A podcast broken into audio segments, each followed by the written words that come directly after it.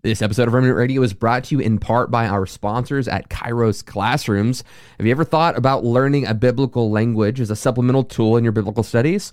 Well, Kairos Classrooms offers real classroom environments with, with classmates and a live instructor who can help teach you biblical languages, both Greek and Hebrew. You need to check out Kairos Classrooms today. Uh, the price for a single semester is crazy affordable for anyone, so check out the links in the description and use promo code REMNANT to get 10% off Kairos Classrooms. Check out Kairos Classrooms today. Discount code R E M N A N T REMNANT to get 10% off your semester. Hey everyone, welcome to the Wonderful World of Remnant Radio. My name is Joshua Lewis, and today we're going to be discussing the gifts of the Spirit. Uh, we'll probably be discussing some cessationist arguments and uh, how maybe you can get involved with those gifts. I got Jack Deere in the studio with us today. Theologian Uh, in the And house. Michael Roundtree is back. I'm back, guys. In many moons. Yes. So So very- five weeks off doing a little writing, but I'm back. Uh, Did you get through? Are you done? Oh man, I'm like two thirds through a first manuscript, so I got some more work to do, but I made a lot of progress. Excellent, excellent. Well, for those of you who are new to the show and you want know a little about us before we do our introduction uh, to Jack and what we're discussing today, I'll let you know who Remnant Radio is. We're a theology broadcast. We stream every Monday, Tuesday, and Wednesday from 4 to 5 p.m. Central Standard Time. And we interview pastors and teachers from different churches and denominations. And our goal is to kind of suspend our presuppositions, get side of, outside of our theological echo chambers, and learn from our brothers and sisters in Christ. If, if you're wanting to challenge your understanding from your theological tradition and learn outside of that space, uh, this is a great channel for you. Make sure to hit subscribe, like the videos as we're coming out with stuff just like this every week. Every Uh, week. Michael, uh, what do we have to look forward to? Do you know what we have to look forward to? I've been booking stuff. I got no here. idea, man. I've been out for five weeks. That's true. So, so uh, coming up, uh, uh, Tom Schreiner. Tom He's coming Schreiner. on. He's, He's coming on the coming 6th. Tom Schreiner's coming. Uh, I've got uh, a couple other guests. Uh, Matthew Escovel is going to talk about the uh, the history of the sacraments during the Protestant Reformation, the four most popular views: the Roman Catholic view, the uh, Zwinglian view, the Calvin and Lutheran view. Uh, so th- those kinds of things. It's going to be some really exciting stuff coming down the pipe. So yeah, be looking forward to that. Jack, how are you doing, sir? Good. It's, it's good. glad to have you in person. You're never in studio with us. Yeah, I'm glad to be here. It's my first time in studio. Yeah. Tell us a little about yourself and your ministry. I mean, uh, maybe you should do the introduction. I mean, you were discipled by the guy. Yeah, it's all good. Introduce yourself, Jack. he goes, I don't know anything about Jack. Uh, I was I was uh, wasn't raised in a Christian home. I was raised in a traumatic home, and at 17, I heard the gospel for the first time that Jesus died on the cross for me, and if I would trust Him to forgive me and give me a new life, You would come into my heart and never leave. And I did. And um, almost immediately, my, my father committed suicide when I was 12. Hmm. So I, I, I grew up in those formative years without a father. And my, my father wasn't, my father and my mom were at war from the time I was about five or six. So basically, even before my father killed himself, he was really gone. Her, her anger uh, drove him away, and uh, his absentee made her more angry. And, and it just, he wasn't around uh, a lot. And and uh, after he killed himself, our whole family just went south. Uh, we we saw things in our home we should never see. There was a parade of men that came into uh, our home. Um, at at 17, I heard the gospel though for the first time, became a believer, and then God sent a whole series of spiritual fathers into my life. A phenomenal young life leader who taught me how to study scripture, who taught me how to memorize scripture, who taught me to read C.S. Lewis. And I became a young life leader just like him. Uh, ended up going to Dallas Seminary. And when I got to seminary, um, I, I, uh, I didn't know this before, but uh, Greek and Hebrew were not just easy for me, they were things I love. And I, and I became exceptional in Greek and Hebrew. And when I graduated, I became a professor of Old Testament exegesis and Semitic languages at Dallas Seminary. And I also taught Greek there. Uh, Conde, the head of the Greek department, into letting me teach Greek one year.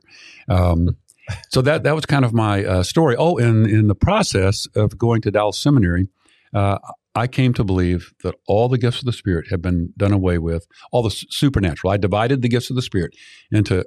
I didn't. You really don't want to call a gift of the Spirit natural, do you? I mean, a gift of the Spirit, natural, but we sort of did that, and then uh, and so there are these things like teaching and uh, all that. But then there were these super, leadership. yeah, yeah, Then there were these supernatural gifts like miracles and and uh, healings and prophecy, and we just said all those things are done away with. And the reason that God let the apostles do uh, miracles was to show they're trustworthy teachers of doctrine.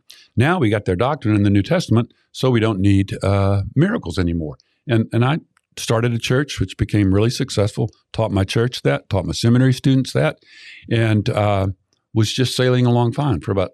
I was a professor for about twelve years, and got challenged by a person that I respected. He was one of our heroes. We used all of his books in our church. His name was Dr. John White.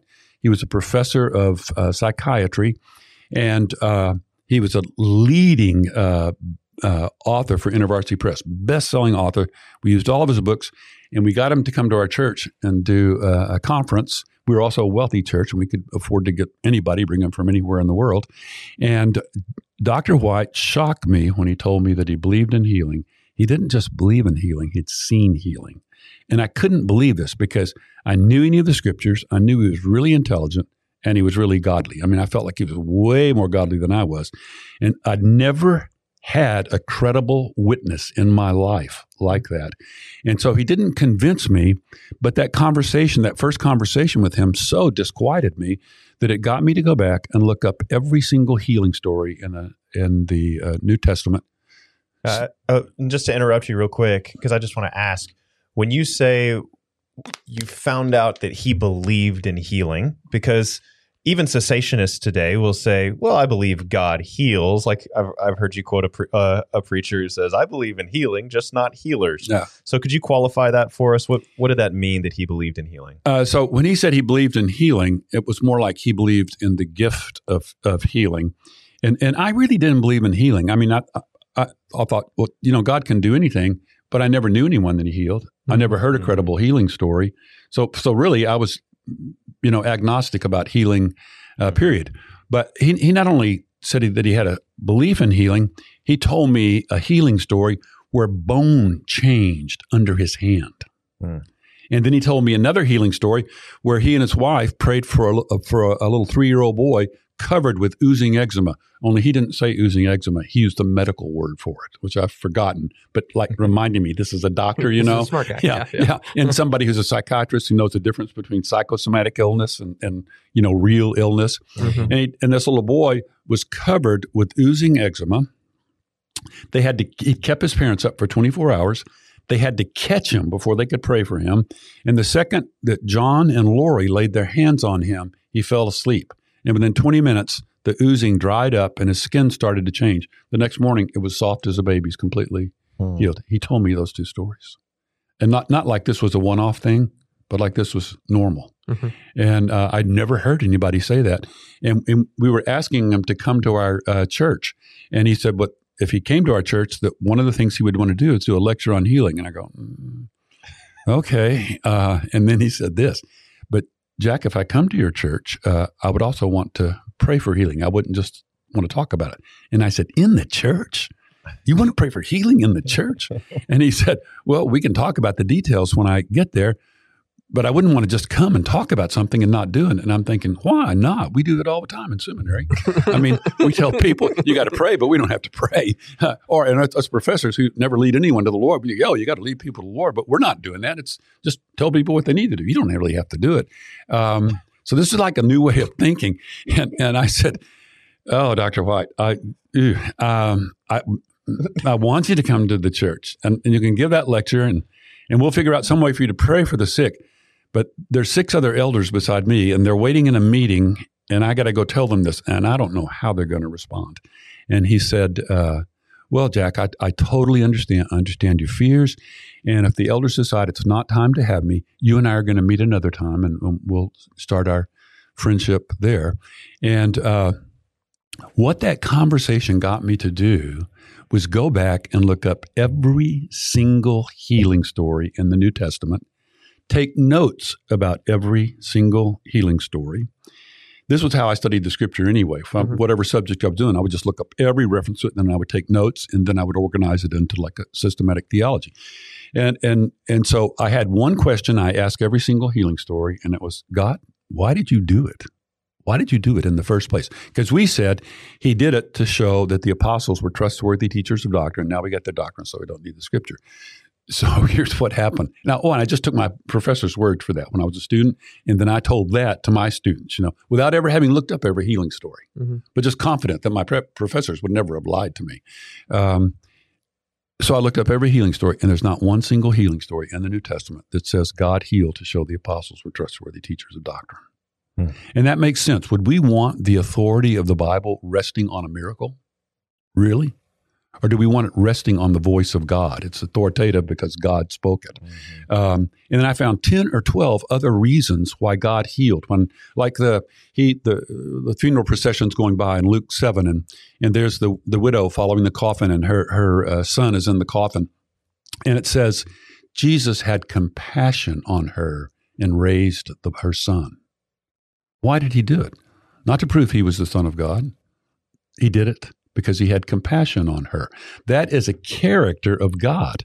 And then he does it because uh, he has mercy on people. There are like 10 or 12 reasons that the New Testament says he healed, and they're all rooted in the eternal character of God, not in changing historical circumstances. Mhm. So after four months, I believed in healing, but it was only a theoretical belief because I haven't prayed for anybody. Mhm. Uh, and I believe that God was speaking today um, because I, I could not explain it away in the New Testament. He spoke to Jesus more than anybody. So here's a perfect person with perfect knowledge of the Bible. He's got the whole Bible memorized and he knows the meaning of every single verse. And he says, I only do what I see my Father doing. It's not my teaching, it's the teaching my Father gives to me. So if this perfect person needed to hear God's voice to fulfill his higher, highest calling, how much more does a person like me? So that's the state I came to after four months. I didn't hear the voice of the Lord. I didn't see a miracle. Um, and I didn't know how you even go about it because I had no mentor. Okay, so you talked a little bit about the trustworthy teachers of doctrine and how that was one of the reasons for the miracles. At least that's what that was your former belief, and that's what uh, a lot of the cessationists repeat. Well, well, one of the verses that I hear cessationists go to sometimes is Hebrews chapter two. Uh, the first few verses. I thought I'd read these to you and uh, and just have you respond. Does this teach uh, or well, we we know what you think. So why doesn't this teach that the uh, miracles came to show that apostles were trustworthy uh, instructors in doctrine? So uh, Hebrews two verse verses one through four. So therefore, we must pay closer attention to what we have heard, lest we drift away from it. For since the message declared by angels proved to be reliable, and every transgression or disobedience received a just retribution, how shall we escape if we escape so great a salvation? And then here it's coming up the, the key part. It was declared at first by the Lord, and it was attested to us by those who heard, while God also bore witness by signs and wonders and various miracles and by gifts of the Holy Spirit distributed according to his will. So So, what's being borne witness to here? the message of the messengers. Right. Yeah. It's the message. Yeah. Mhm. Yeah. So, yeah, signs and wonders do confirm the message. They don't confirm the messengers. And doesn't that make sense? What Mhm. God, God is into confirming his son, Mhm. Mhm. you, you know, n- not not us messengers. Um, I mean, it's true. He'll raise up a prophet in the Old Testament, and then in, in the kind of the prophetic words and all. It gives him uh, authority, but in the New Testament, he's confirming his son, Mhm. and the miracles confirm the message that Mm. we're, we're hearing. And that's what that's actually one of the purposes of the miracles. Now here and here's the rub on that one. Okay, if people in the first century who had Jesus present needed miracles to confirm the testimony about Jesus, how much more do we? might we need that? When, too? when did that go away? When did that need go away? So you mentioned um, just a moment ago. You said you you've separated things into natural and supernatural Yeah, gifts, yeah. right? So in, in talking about miracles, I've heard categories about healing in particular. So um, uh, when cessationists are talking about the gift of healing, what they'll talk about is a gift that we can use on demand whenever we want. We can go in and heal, heal, heal. Maybe not heal, heal, heal, heal. Uh, whenever we want, right? That's a, a gift that God gives us that we can wield. Yeah. Um, so so we've done an episode on this and we plagiarized you and, and Grudem and Storms and Keener and all these guys. So uh, but but I want to give you a second since we're talking about it. How how does that make sense? Where they would say, hey, God can perform a miracle and heal someone, but that's not the gift of healing. How would you address that? Uh, well, first of all, uh, no one could heal on demand in the New Testament. That's not the gift of healing. Not even Jesus. He went to Nazareth there, Mark 6. And what does it say? He, could couldn't not do any miracles there Mhm. because of their unbelief. So, and I'm not saying that's an ontological statement about Jesus. I'm, I'm just saying this is the way God has constructed this this whole uh, area of faith and the way He relates to us. that faith is necessary to uh, to release healing and release uh, miracles. And I'm not saying there couldn't be an exception to that, then that God heals somebody totally out of the blue, um, or even heal somebody that's hostile to the faith. But this is the normal thing that That's He right. uh, does.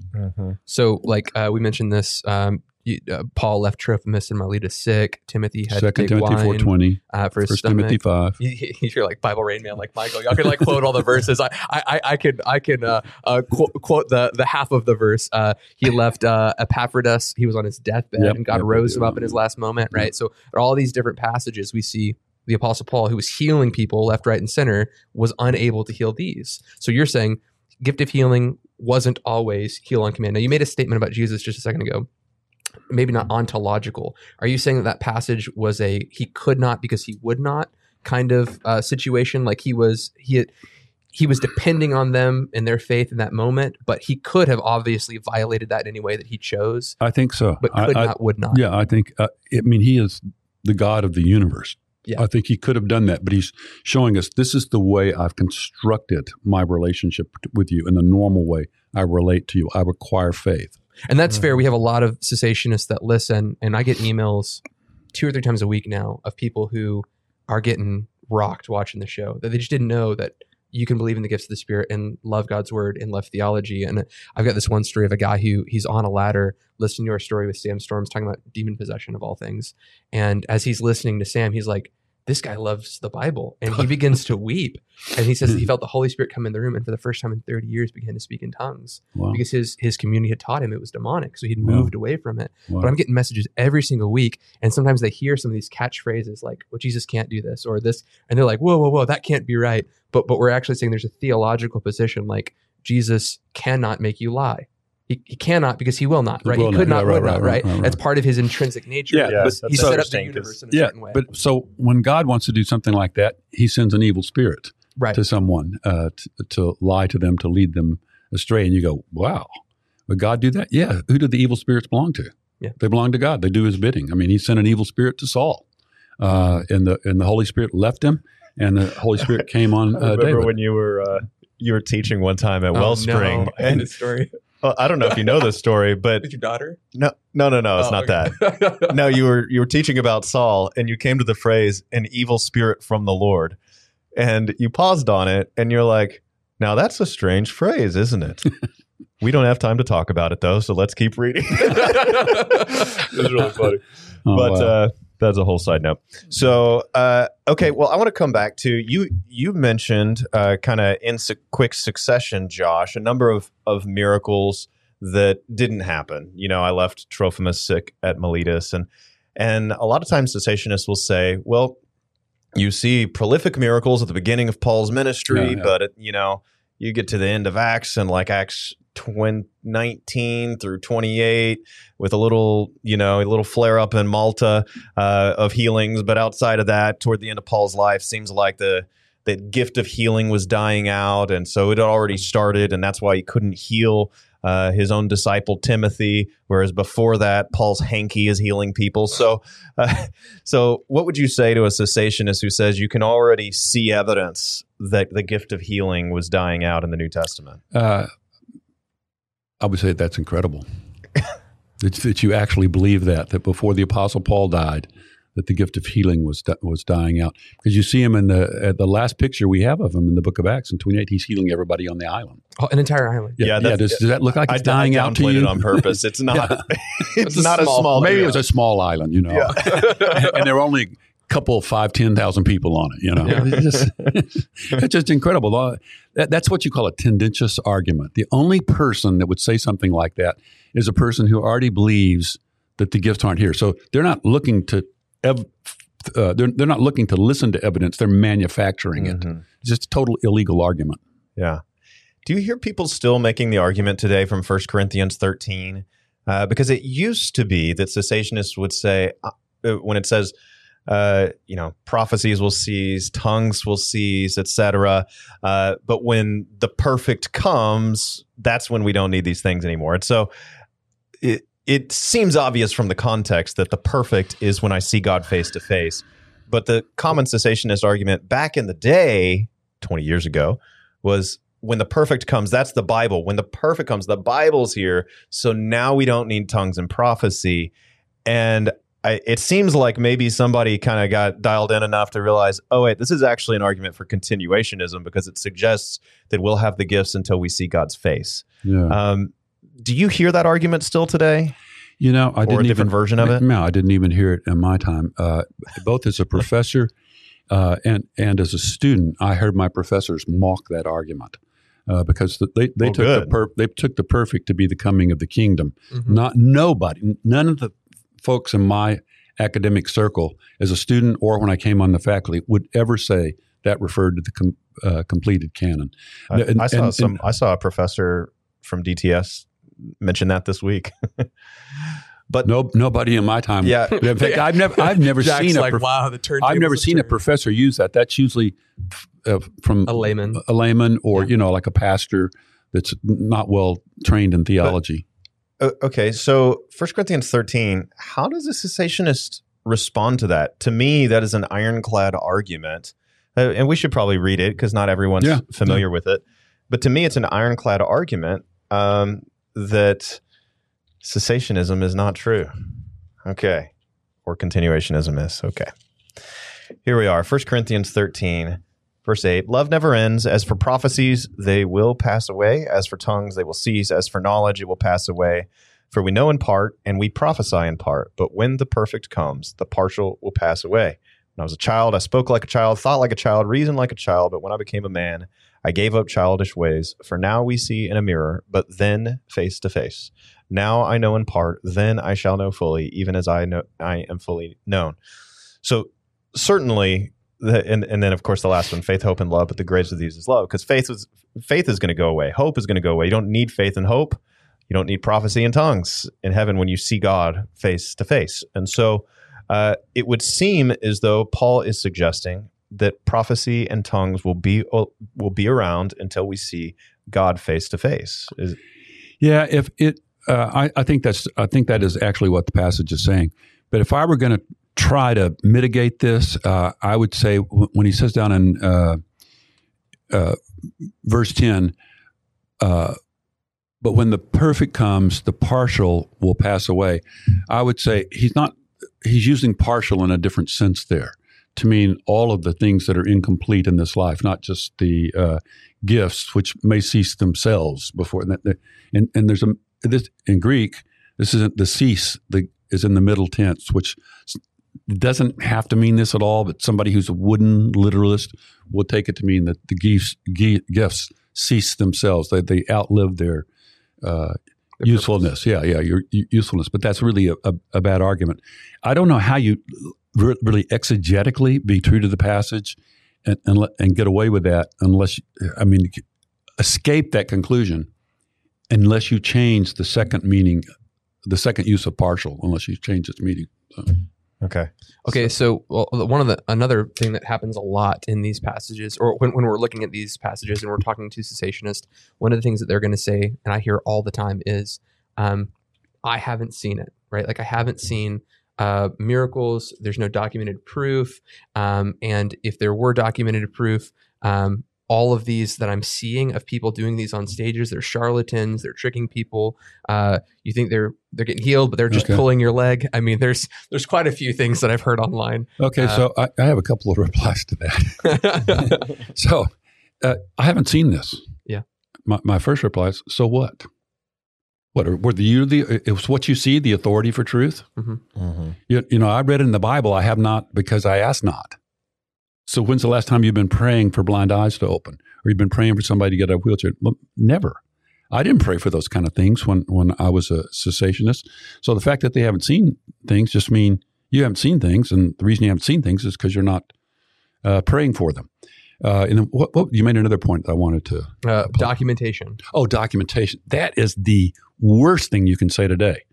Uh, Craig Keener, who's a, a phenomenal professor at Asbury Seminary, New Testament professor, uh, he's a savant. This guy is, I, I've known him when, for years uh, uh, when he first became a professor.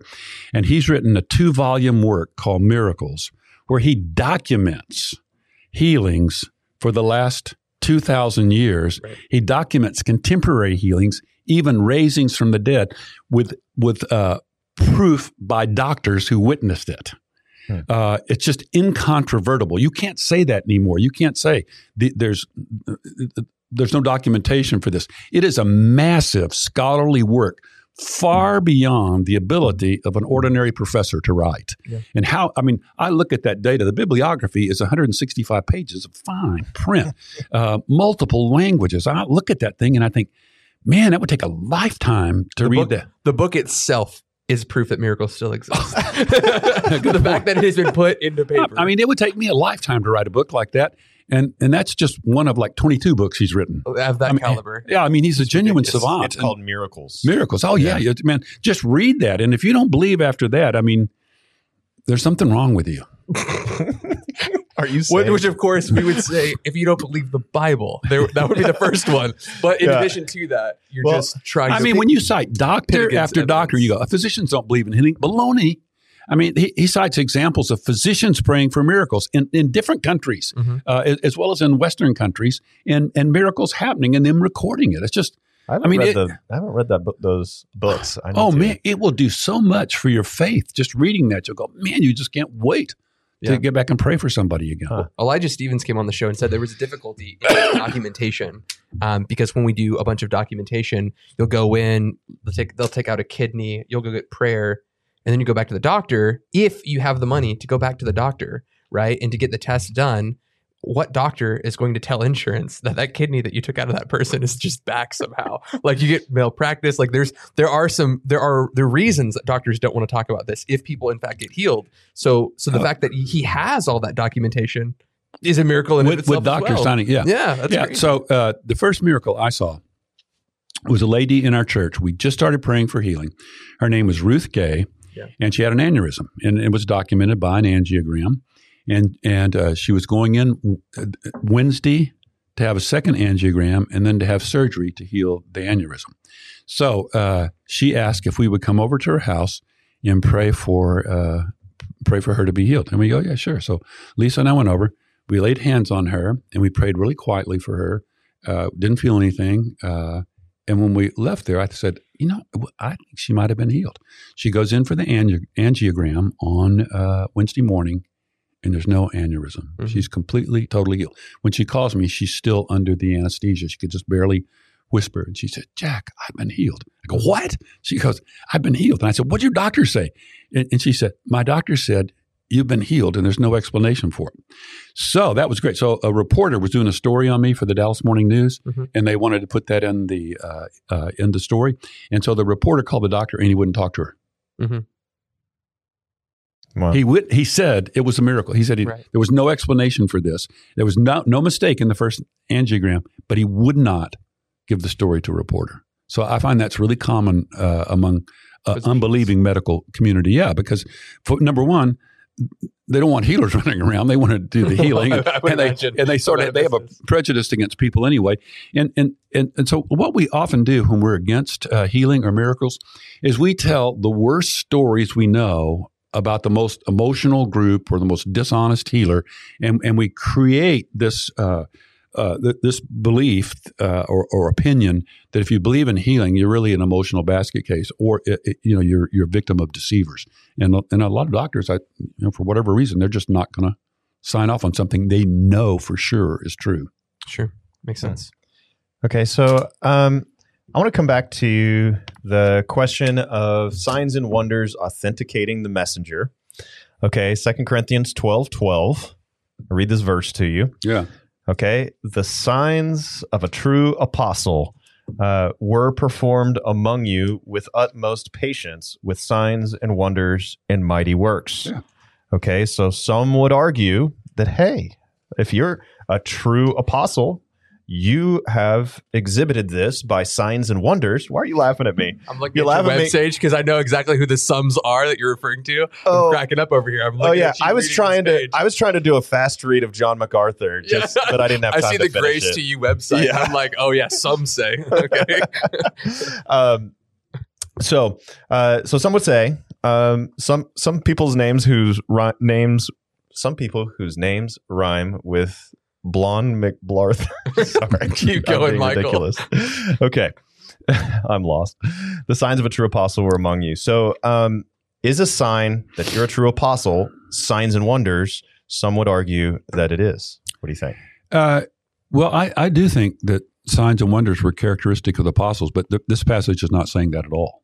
Okay. Um, so look what he says: the signs of a true apostle were performed among you. Mhm. So, what are the signs of a true apostle? Uh, and he tells us in this book when he wants to prove his apostleship, what does he do in 2 Corinthians 11? He appeals to all of his suffering. Mhm. That's that's the the number one sign of a true apostle.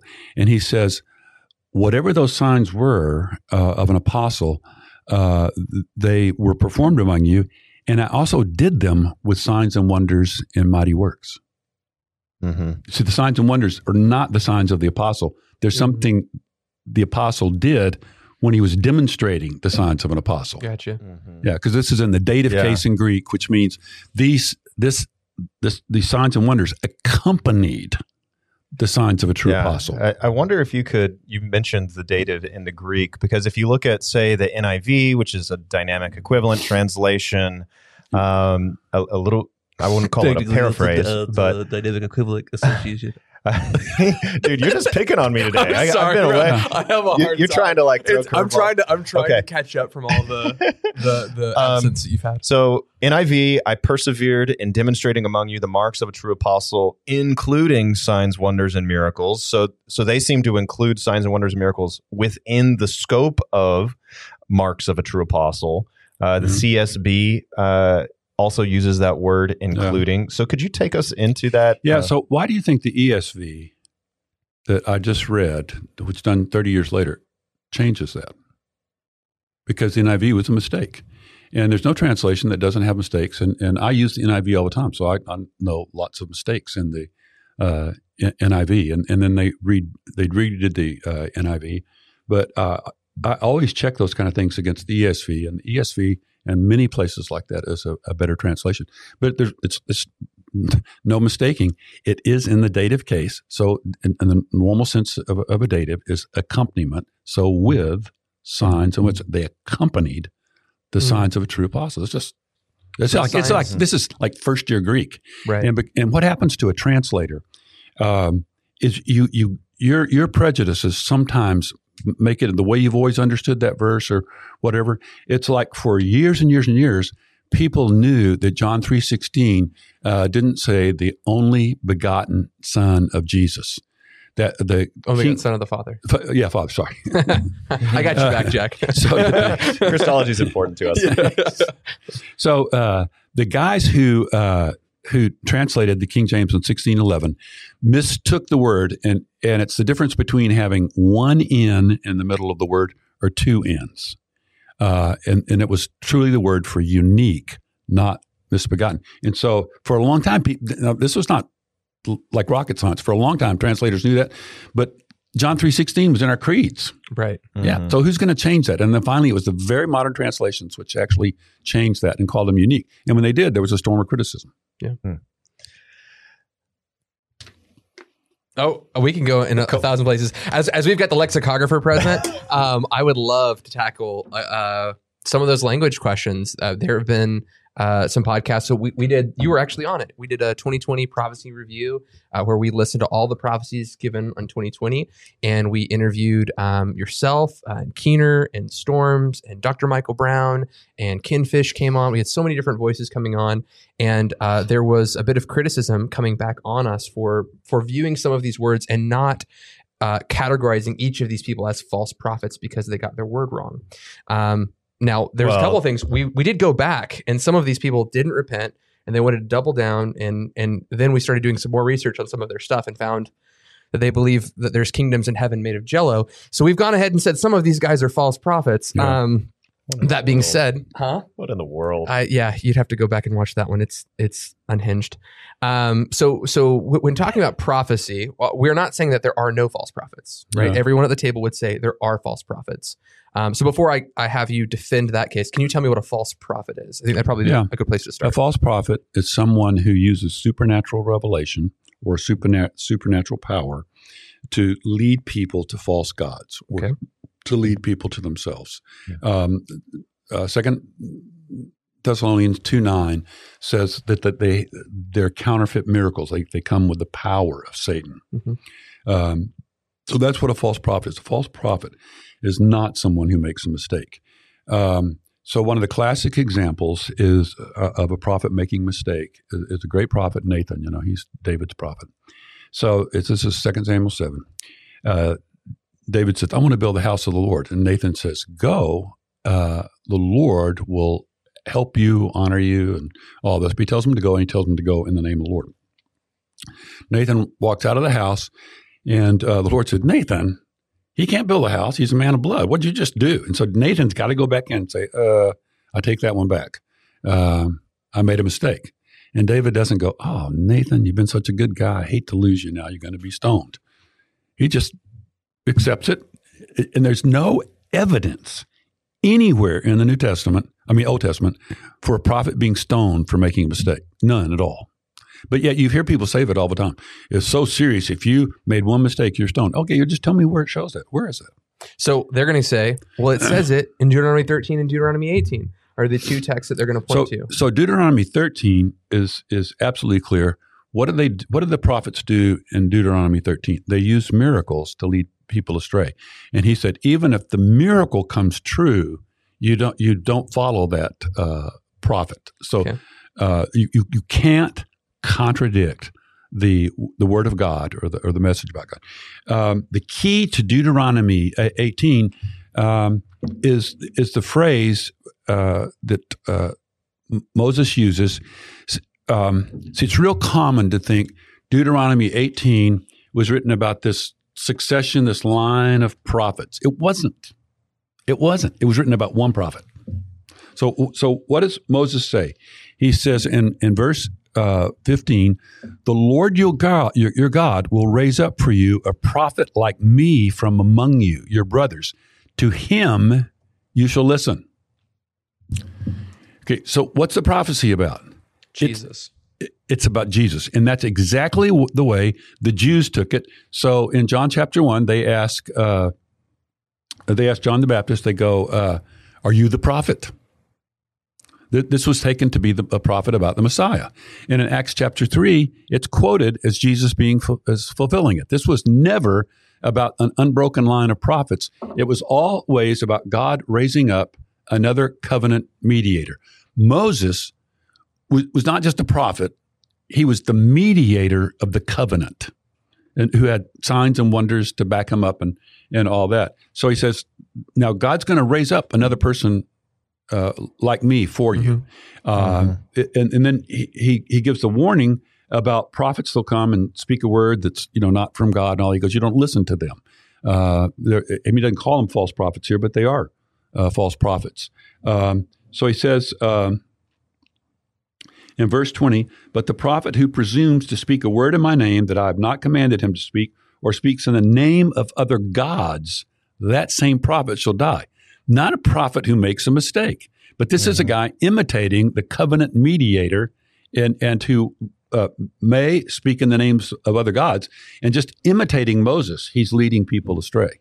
So you would take the uh, because he says two different things: he who presumes to speak a word in my name that I've not commanded him, or who speaks in the name of other gods. Yeah. And some people who want to say you miss a prophecy, you're a false prophet, separate those and they say, okay, there's one category of people who speak in the name of other gods, and there's another category of those who presume to uh, to speak the word of the Lord and they're wrong. Both of those get stoned and they both die. But Okay. but, but what you're saying is uh, in the Old Testament. Okay. But what you're saying is this is actually a single category. Those who Yeah. presume and those who speak in the name of false gods. This is the same. He's presuming And- and I to be the covenant mediator. Yes. I, and I believe, and I I have to do a double check, but I think Deuteronomy 13 uses that same word, presume, in the context of speaking in the name of other gods. Well, while you're looking at that, um, one of the verses here in verse 21 seems to be the interpretive lens for some. I've heard some come back on, and in verse 21, how shall we know uh, uh, the word which the Lord has spoken? So he's saying that's the question that's being asked, right? Mhm. Uh, not this is a descendant this is a, a prophet a prophet who is to come. Uh, so we we came on we, we did this show uh, uh, what you're saying right now is the exact same thing that michael miller came on to explain to us in deuteronomy 18 it's about jesus. Someone's going to come to be a, instilling a new and better covenant. They're going to say hey i'm this new prophet and they're coming with signs and wonders they're going to presume to prophesy falsely or erroneously um, and then he's saying but the main question is not whether he's the prophet he wants to kind of erase uh, many of these guys who want to interpret this want to erase this top part uh, of, of a prophet in your midst who'll come later that's going to be like Moses and wants to use 21 as the interpretive lens to say the question that's being asked is how shall we know the word of the Lord has not spoken? So how do we know if this word is from God? And he says these are these are those criterias. Mhm. Now, uh, does that does that question make sense, or does that Yeah, statement make sense yeah. interpretively? Yeah, and I, I think this is one one practical application. If the word doesn't come to pass, then you know the Lord hasn't spoken it. Yeah. Uh, but also, what if in Deuteronomy 13 he does a, a miracle and and that miracle comes to pass, but he's telling you to go after gods? You ignore the miracle. Right. So I, I think this is just one uh, a- application. He, he's spoken presumptuously. You need not be afraid of him. Now, would this be considered false prophecy if someone has spoken pre- presumptuously? Um, I, I think the way he's saying, he, I, I think this is about false prophets here. okay. He's not. He's not talking about somebody making a mistake. He's talking about somebody assuming the role of covenant mediator to be like a leader of God's people. So Uh, what if I said that like, hey, like Balaam's donkey, right? Like he didn't he didn't need to learn how to hear the voice of God, right? Uh, the Spirit of the Lord came on him and he just spoke on behalf of the Lord. And in the Old Testament, uh, they'll again will make the case that the Spirit of the Lord comes on individuals and they just speak the word of the Lord. We don't have a record of people learning to hear the voice of God or making these kinds of mistakes that you're talking about. How would we make sense of that? Um, is is that true? Is that a true statement? Well, I, I think that that's ter- totally possible. That can happen. That, that the Lord can speak through a donkey. Sure. Uh, the donkey's not learning the word. And I think he could speak um, through uh, to anybody. You know, could give a word to them, and they could just speak the word.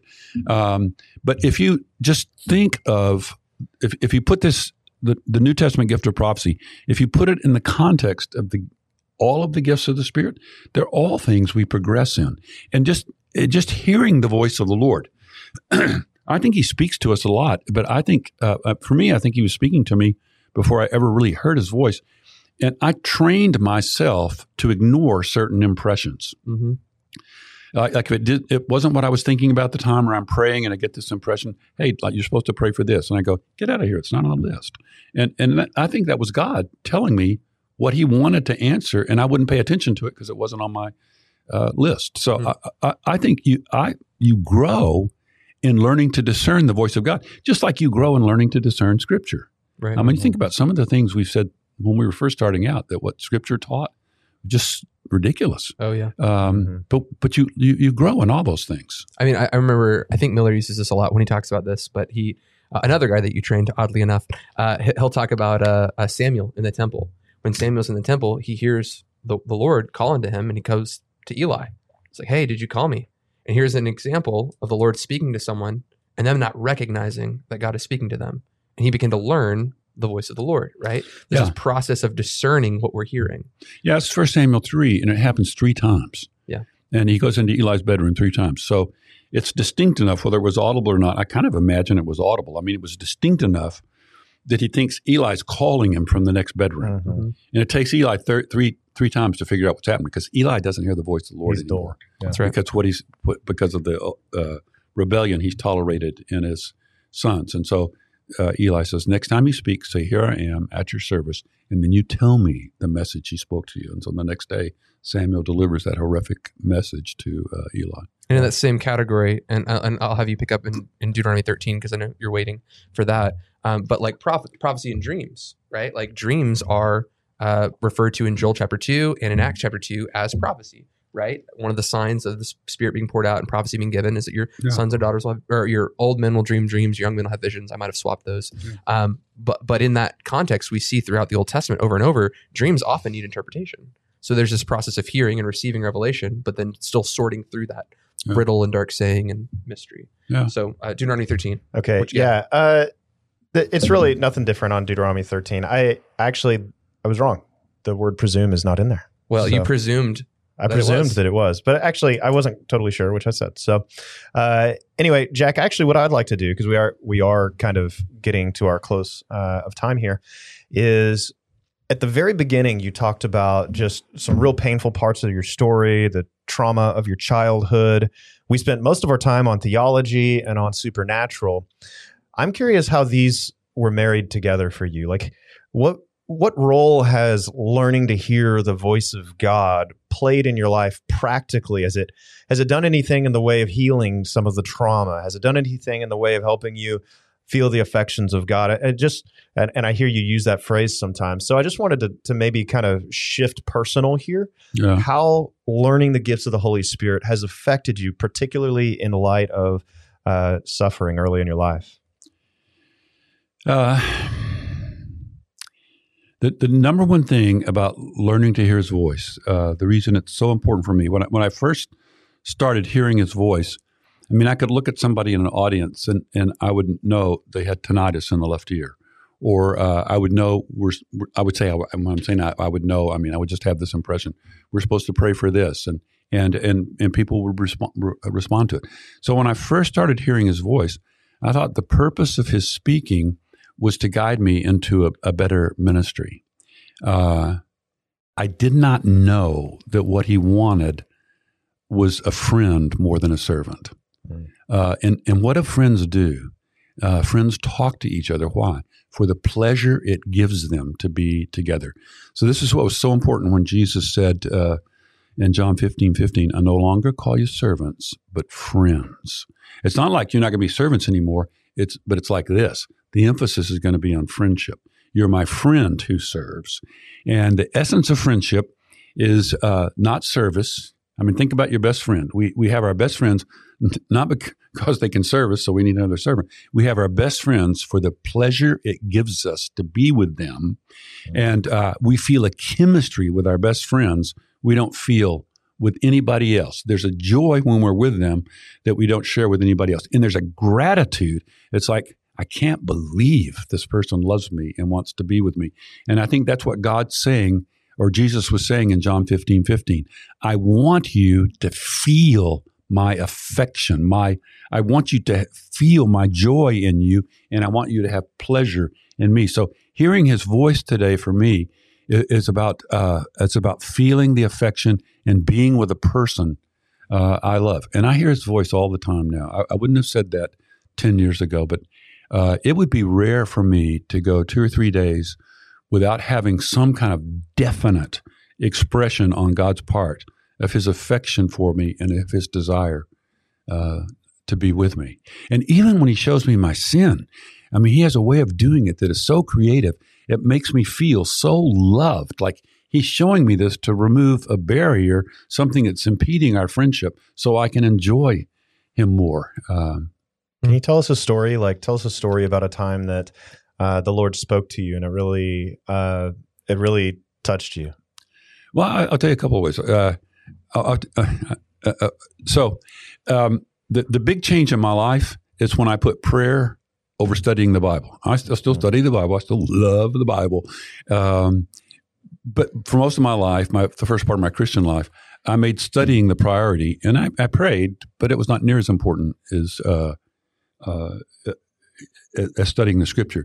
And then one day I was reading uh, Luke 21, 34 to 36, where it's in the Olivet Discourse, and Jesus has got the 12 there. And he says to them, Be careful, or your hearts will be weighed down by dissipation, drunkenness, or the uh, or, or the, tri- the yeah, Yeah. the tri- the trials of life, uh, the anxieties of life. Now he's looking at his A team, and he says, if you're not careful, you're going to waste your life on the pursuit of pleasure. That's what dissipation is, Mm. or you're going to Mm. become a drunk, or the anxieties of life are going to take you out. So always pray that you may be able to stand before the Son of Man on that day. So he's he's looking at Peter and going, Peter, you're the rock. But if you don't pray, if you don't always pray, you're going to waste your life on the pursuit of pleasure. John, you're my best friend, but if you don't always pray, you're going to be a drunk. The rest of you, listen to me. You're going to Mhm. waste your life. The the uh, trials of life, the anxieties of life, are going to take you down if you don't pray. And I read that, And you know, you can read a verse a bunch of times and it, it just lies there as lifeless as the page on which it was printed. And then you read it one time and it just wham, it just comes off and it grabs your heart. And I had that experience and I go, wow, I got this backwards. I should be praying if I want to be what he says in Luke 21. I should be praying more than I'm studying. I should make that my priority. So when I started making prayer my major priority, that's when I, I went in an uptake in hearing his voice. So prayer is my, my number one goal. I don't do it near as well as I want, uh, but I try to start out the day doing that. I have a list that I use. I also speak extemporaneously.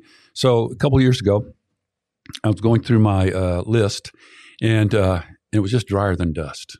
I mean, I, I, just I stopped. It was so boring, so bad. And I'm I look at my watch. I go, man, I can get through this. And I'm talking to God, right? And and so I stopped and I, I looked up and I go, Are you enjoying this? Because I'm not. And I don't hear a single word. Doesn't say anything to me. So I go, well, I better finish my list because uh, that's still true, dissipation, and you know. So so I finish my list. And one of the things I pray for on my list is I have all my family down there, and I pray specific things for them. And I pray every every day for my son's writing. He's a, an award winning uh, journalist, and I'm a writer, so we've got this kind of bond there. And uh, three days later, my son calls me, just before my prayer time. And uh, when he was just about to get off the phone, he goes, "Oh, Dad, I just won Best Feature Writer in the state of Missouri again." And before I can leap in celebration, my heart can leap in celebration, I hear God say, is this really important to you? I just break out laughing. Okay, all right, I get it. Uh, and, and, what he was telling me is don't worry about the emotion behind your prayers. I, I didn't say you had to be passionate, I said you had to be persistent. Uh, and your dry prayers mean more to me than the other prayers because it takes more faith to pray them. And I'm proud of you hmm. for praying them. Ah, my heart just mm. soared. And that, and that took this burden off of me. I still have tons of uh, dry time. So I had this great uh, uh, old friend who was one of the famous, famous re- revivalists, and, and we got to be really close in his old age. And he used to say this. He used to say, uh, God doesn't answer prayer. He answers desperate prayer. And when this guy prayed, man, it was with emotion and all that kind of stuff. But I recoiled every time he heard, said that statement because I can't find anywhere in the New Testament or Old Testament for that matter that say the power of my prayers rest on the quality of my emotion. What he says to do is always pray so that you don't faint, so that you don't give up. So it's the persistence that matters to him. I can't manufacture the quality. But having him say that to me directly was like just lifting a burden and adding a whole freshness to my morning time. Hmm. Praise God. Amen. I love that.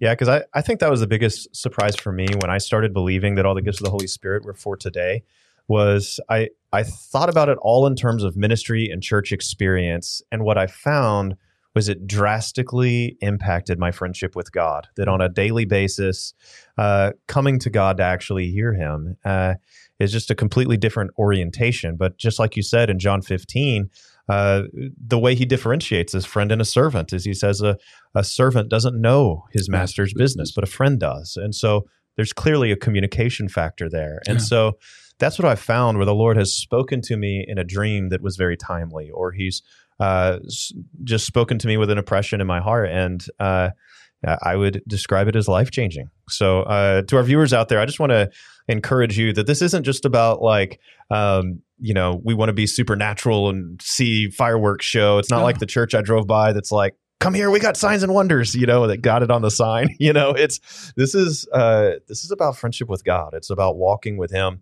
It's about pleasing Him because His Word, we believe, says to do these things and pursue these things. But it's uh, but it's so much more than just getting a little fireworks show. It's about walking with Jesus. So, yeah, yeah.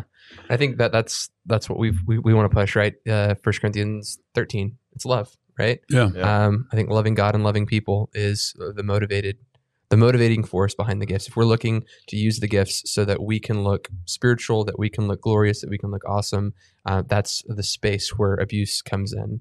Uh, and we would encourage people to love God and love people so that when you're pursuing the Lord for miracles and healing and prophecy. It's for the good of others. Um, Mhm. and yeah, I- think that uh, that alone, I think, would mitigate quite a bit of the abuses that we see. And I think, um, hopefully, we can we can help be voices in that space, pushing people in that direction. So, awesome. uh, any closing thoughts, Michael? Uh, I think I just pretty much shared mine. Yeah. What do we have coming up on Tuesday? Uh, Tuesday, uh, that'll be tomorrow. Uh, we're going to have Dawson coming on. He has done an exposition of Jeremiah 23. We uploaded the first part last He's so week. good on Jeremiah and then 23. Jeremiah 23 next the this court week. prophets. court prophets discussing the court prophets in Jeremiah's day. Uh, and he has he has probably read 15 or 20 different commentaries on this, putting compiling stuff together. There's study guides accompanying it. It's it's pretty great stuff. Yep. Uh, anyway, we'll see you guys next week. Uh, well, Uh, Wednesday. We'll see you Wednesday because both of these episodes are taped and they know it. So Wednesday. What are we doing? Gifts? gave it talking away, man. Talking about your. Uh, what are you talking about?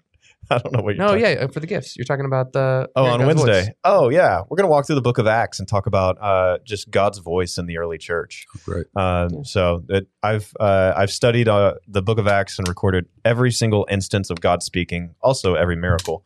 Actually, just like you did with the Gospels, I did I did it with uh, with the book of Acts. And what were the apostles doing, or whoever doing, whenever God spoke? Because I want to do that. Yeah. We're going to talk about that on Wednesday. Excellent. Well, I think that was empty. Providence. That is all today, guys, and we'll uh, we'll see you next time. Blessings.